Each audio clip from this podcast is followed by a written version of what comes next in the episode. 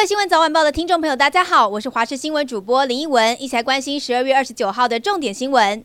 前卫生署长杨志良失言风波，批评立委吴思瑶不能生育，爆发了争议。邀请他站台的国民党立委候选人张思刚，紧急在今天早上召开记者会，表示要替杨志良道歉。但没有想到杨志良却爆料，张思刚有传简讯感谢他，帮他冲高声量。而针对指控，张思刚赶紧大秀简讯回击，强调都是对方夸大解读，自己的习惯会对于参加的来宾传简讯感谢，并且再度的向两位女星道歉。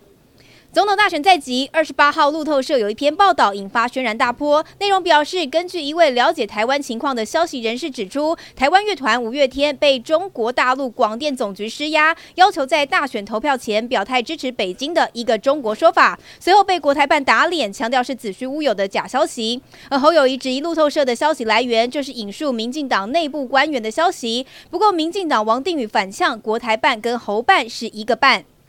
而为了感谢在外奔波的外送员、脱口秀演员伯恩，在耶诞节将自己的酬劳分送给他们。有些人拿到好几千块，吓得不敢收，以为是恶作剧；但有人一口气拿到了五万块的小费，感动得快要哭出来。这名外送员表示自己是退役的飞行员，曾经失事落海，也是单亲爸爸，不只要抚养三名子女，还要照顾久病卧床的妈妈，每天都在为生计奔波，一天超过十二个小时都在跑外送。而影片曝光之后，感动不少网友。今天空军司令部也试图了解是否有退伍的弟兄需要协助，但是过去二十年失事落海获救的飞行员名单来看，都跟这名外送员的身份不符合。如今影片引发争议，稍早伯恩也决定先行下架影片。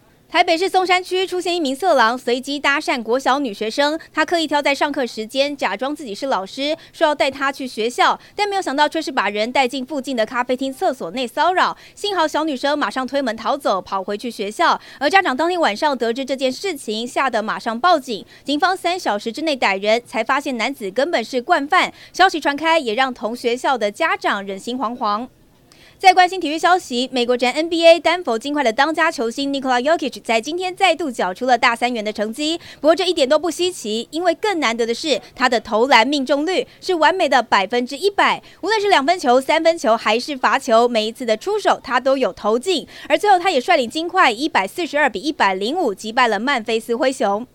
最后一起来关心天气。明天周六，东北季风减弱，北部以及东北部气温回升，东半部地区仍然有局部短暂雨，而北部地区是转为零星的降雨，其他的地区是多云，偶尔可见阳光。不过到了下周日，东北季风会再增强，北台湾天气明显转凉。跨年夜到元旦清晨是这一波冷空气最冷的时候，强度可能接近大陆冷气团等级。北部以及东北部低温普遍是十四到十五度，而其他的地区为十六到十八度。提醒大家参加跨年活动或是迎接曙光，记得做好保暖工作。